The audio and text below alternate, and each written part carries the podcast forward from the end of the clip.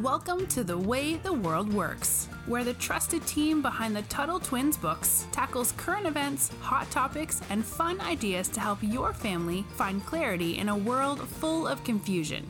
Hi, Connor. Hey, Brittany. So, have you ever noticed in movies, and I feel like especially in movies when you and I were kids, that the adults never believe or trust the kids? Oh, yeah. audiences, Right? It's so funny to me. And their cons- concerns, you know, the kids are always like, "Oh, there's there's this ghost haunting us or there's people out to get us." And the adults are always like, "Oh, you guys are being silly or you're being ridiculous. That couldn't happen." And obviously, to be fair, uh Peter Pan, I remember that movie. There was that grumpy dad, I can't remember his name. And you know, he's like, there is no Peter Pan. And I guess in the real world that could make some sense. But you know, in the movie, then Peter Pan comes right away and he takes him to Neverland. It's just this this funny, this funny story of kids not being heard, kids not being seen. Um, it actually, I remember the book, which we love Little House on the Prairie here because the writers were both very- Yeah. very, awesome, strong women. However, I remember hearing something in one of the books, and it was children should be seen and not heard. Have you heard that saying Uh-uh. before? No. Oh, that's like one of the dad, like the dad in the book, like keeps saying like children should be seen and not heard, basically dismissing anything they said. And I was like, oh Huh. goodness, how crazy! But Connor, can you think of another example of of movies or shows or something in pop culture where where this has happened, where the kids are just ignored? oh gosh. Um, this would require me to be more of a movie buff than I am. I feel like like Honey I Shrunk the Kids is coming to mind Yeah, back in the day, or like Jumanji. You know, Jumanji's a great one. and- and uh, but but definitely like the theme that you're talking about speaks to me because it feels like that is uh, a recurring theme where it's like you know the, the the kids are having this experience and and I feel like in fact in the I think it was in our last episode we were talking with Rebecca about different education and I know sometimes for parents it's like oh I went to public school and I was fine therefore you'll be fine too and it's like parents can't seem to realize that their children's lives are different their their experiences are different and so we kind of project ourselves onto our kids right? So in these movies these stories where the kids are like this is happening the parents are filtering this through their own understanding and then probably being like ah that could never happen oh no you're totally wrong Yeah, and I think that also just kind of goes to show you that kids have this innovative streak. I almost want to say that that is so even more advanced than adults because we get so stuck in our way of thinking Mm. that sometimes you forget, like, oh, the kids are actually they've actually got some ideas that I would have never thought of. So I, I think that's kind of a little lesson we can take from that too. But so these are obviously fictional scenarios, right? Peter Pan, all, all these Jumanji, which is a great movie, by the way. But we've talked about this before that humans love fiction and it holds kind of a mirror up to our own lives. And so the things that we learn in stories, they do have universal truths. You know, in ancient cultures, people used to gather around the fire and hear stories, and it was going to give them a lesson Yeah. in real life. So that that's that's what I want to bring this in is because we see this in movies, we see this in in pop culture where the kids are just dismissed, but it happens in the real world too. Especially, I mean, public. You want to, you know, proof of this? Look at any public school. Any you know time a, a kid will say something, and the, if the teacher doesn't agree, they'll just say, "Oh, you don't, you know, you don't know what you're talking about." I mean, get it. hopefully they won't say it that meanly, but I don't, I don't know. Public schools, a whole. I called thing. this Brittany. I, I, there's probably, I'm sure this is like a term, but it feels, you know, there's like racist and sexist and uh, things like that. I, I always thought this was ageist, Yeah, you know, to have old people dismiss young people because of their ideas. I remember, you know, just after college, I'm this young 20 something. So I'm not a kid, but I'm a very young adult. And I, I started doing things with adults, uh, you know, working in, in this political arena with adults much more experienced. And they felt like because they were older, they were right. In fact, uh, this is a very uh, long story that I'll make super, super brief. The way I started Libertas Institute, my think tank, is because uh, the head of another think tank, the Sutherland Institute, which was here in Ah, Utah yes. already, he Mhm. came over to my home and he basically said, Hey, I know you're working on a book. You shouldn't write that book. I was like, What are you talking about? He's like, Well, I used to believe in libertarian ideas, but I grew out of it. And I'm glad that I never like published anything when I was young because I wouldn't want that associated with me now. So I'm here to kind of, you know, suggest that that you probably shouldn't publish this book because one day you might regret it when you grow out of these ideas. I was like, give me a break, man. Just because you change your mind doesn't mean like all young people are going to no longer believe in liberty and like sell out, you know. And so to me, it was this ageist thing. Um, and so that conversation is actually what led to me coming up with the idea later for Libertas Institute and starting my or- organization. Weird as it was that he was there to uh, to suggest that to me, but I felt as a young person, I'm like, are are you claiming that just because you're older, you're right? Because that's not how the world works. You know, there are plenty of old people who are totally wrong about things, and there are old people who disagree with one another. So it can't be that just because you're older means that you're correct because plenty of old people have wildly different you know ideas and beliefs.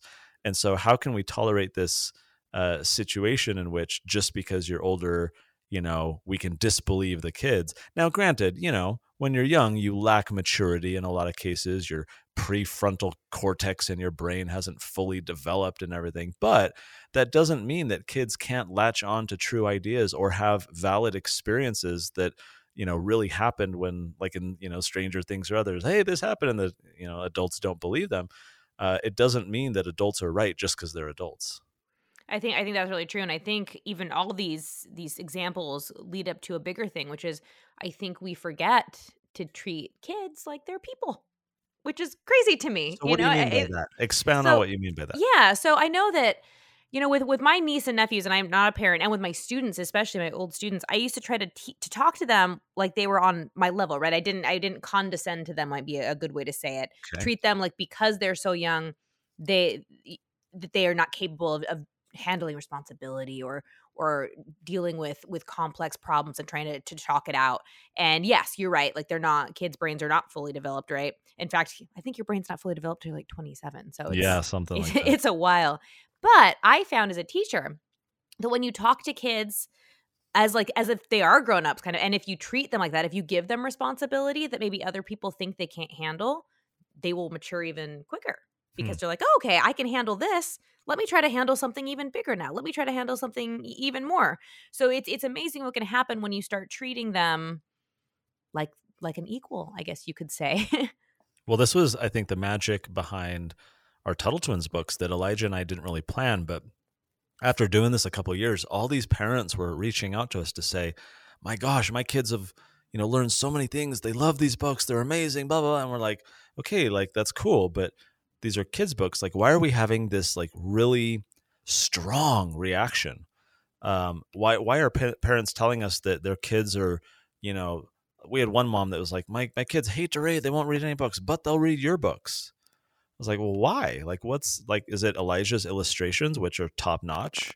You know, my writing, eh, it's so so, whatever. Like, what, what, what's, what's doing it? And so we started asking this question to a lot of parents, like, help us understand, you know, why your kids are really gravitating towards these books compared to other books or no books at all.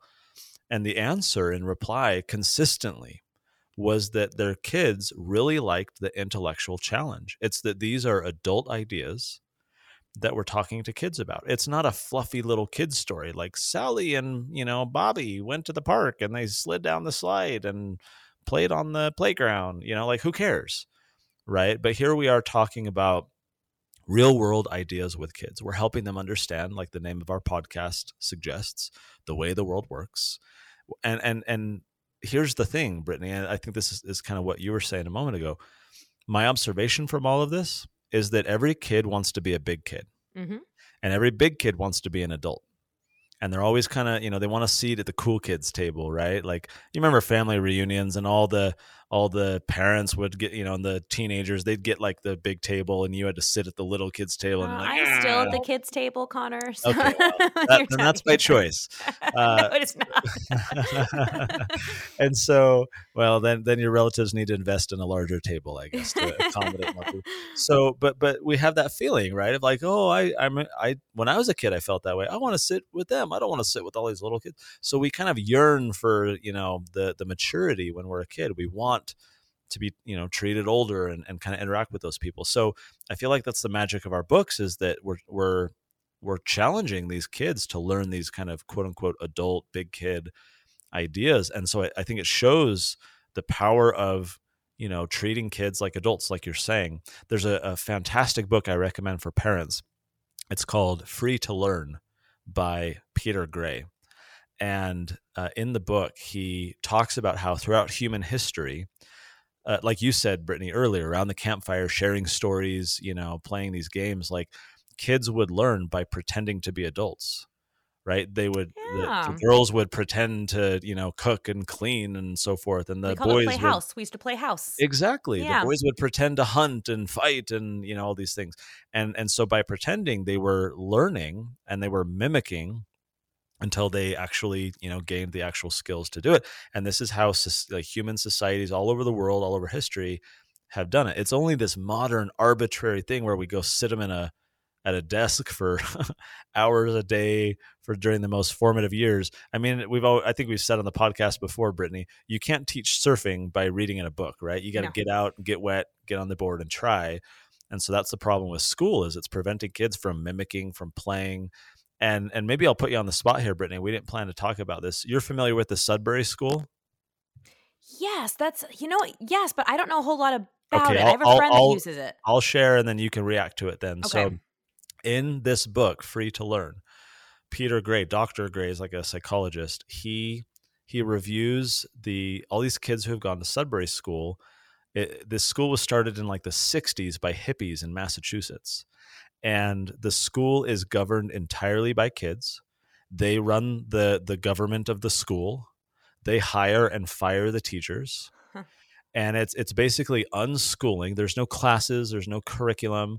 It's just basically open days where kids learn what they want and there's adults there to kind of guide and, you know, mentor and help, but the adults never initiate anything. Kids have to come to an adult say, "Hey, can you help me with this?" or "Hey, I want to learn how to play the guitar," or you know, whatever. The kids initiate, and then the adults are there to support. And so that's like a radically different way than you know public schooling and most homeschooling, and that has a lot of structure. So Dr. Gray in his book, he shows you know a lot of these adults who went to Sudbury School as a kid and he looks at them kind of over the decades of their lives and shows how they outperform all of their schooled peers like on every metric. I mean they're financially professionally successful their happiness is off the charts their self-worth their self-confidence you know because since a young age they were being empowered and entrusted with their own lives. It's like when i when i would put my kids on my lap in the car and let them hold the steering wheel. Yeah. like the sheer joy on their face you know by by having a little bit of control. Granted i'm i'm holding on to we're all safe right? But like the ability to determine the direction was exhilarating to them. And so here we are as parents with our kids lives. It's like they're on the bus so we say okay go sit in the back seat and we're the ones driving around where they need to go when they're going to stop when they're going to get out. Imagine if we let kids be at the driver's seat of their own lives right? So imagine here to the the point of our podcast like if we trust kids enough to let them be making decisions for themselves to be guiding what they want to learn what they want to focus on to be honoring their interests and allowing them to say this is what i want to focus on not what you want to force me to learn. I'd, I'd like to learn about this so i think trusting the kids is more than just trusting that what they say is true it's about trusting uh, trusting them with determining kind of the direction of their own life yeah, no, I agree with you. I'm I'm curious. So wait, what you said you were going to call or uh, put me on the spot. So what is the question? Oh yeah, am being a bad interviewer. So, um, so then the the reaction that I want to get from you, Brittany, is it, it feels like a lot of parents would be terrified by that model. You've been a teacher. Uh, you your school was you know structured. You had kind of classes and curriculum and so forth. And so, why do you suppose that we as adults would be nervous about trusting kids that much? It, there's a spectrum. It doesn't have to be totally unschooling and total structure on the other end. There's a spectrum of different things, of course. But the question is, you know, why do you think that we as adults are nervous to trust kids with their own lives to to give them that type of freedom? I think a lot of it is just programming. It's it's what we've been told forever, right? And if you're told over and over again that kids aren't capable of of self governance, of of you know having self responsibility, then you're just going to believe it, and then it's going to become a self fulfilling prophecy, right? People look at books like what is it, Lord of the Flies? Ugh, it's a terrible book. Yep. Uh, where it's like, oh, the kids don't have adults around, and it's chaos. It's pure chaos. You know, it's that that is just the narrative, as they say. Like that's just what we've been taught, and I can tell you as a teacher, it was scary. It was really scary for me and it was scary for the kids. I remember there was one time right I, I, we always kind of try to trip them up with putting something wrong on the board and, and giving them the opportunity to call me out to show huh. that adults were not always right it was the kids that had a hard time with that i had a kid have a oh. meltdown because his whole belief and it's funny he's actually from russia so I, sometimes i wonder if that's a cultural yeah. thing too but he was very upset because he's like you are the authority you are the one that's supposed to tell us interesting. what truth is and i was like but isn't it great that i'm not? Like isn't it great that i'm giving you that freedom? And he was like i'd rather you just tell me. So it was mm. like the responsibility was too much. So it was hard for me and it was hard for some of the students but i saw that kids do incredibly amazing things and i saw them being able to govern themselves and have responsibility. So i learned i think just as much as they did.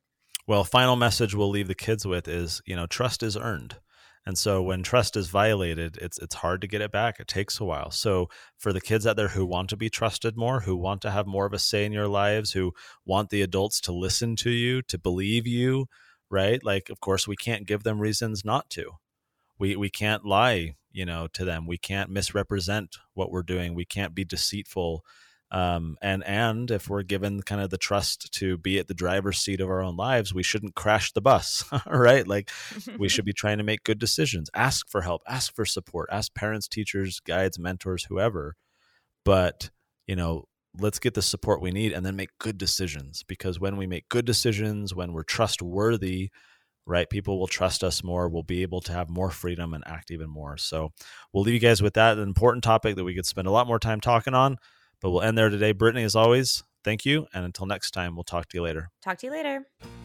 You've been listening to The Way the World Works. Make sure your family is subscribed and check out TuttleTwins.com for more awesome content.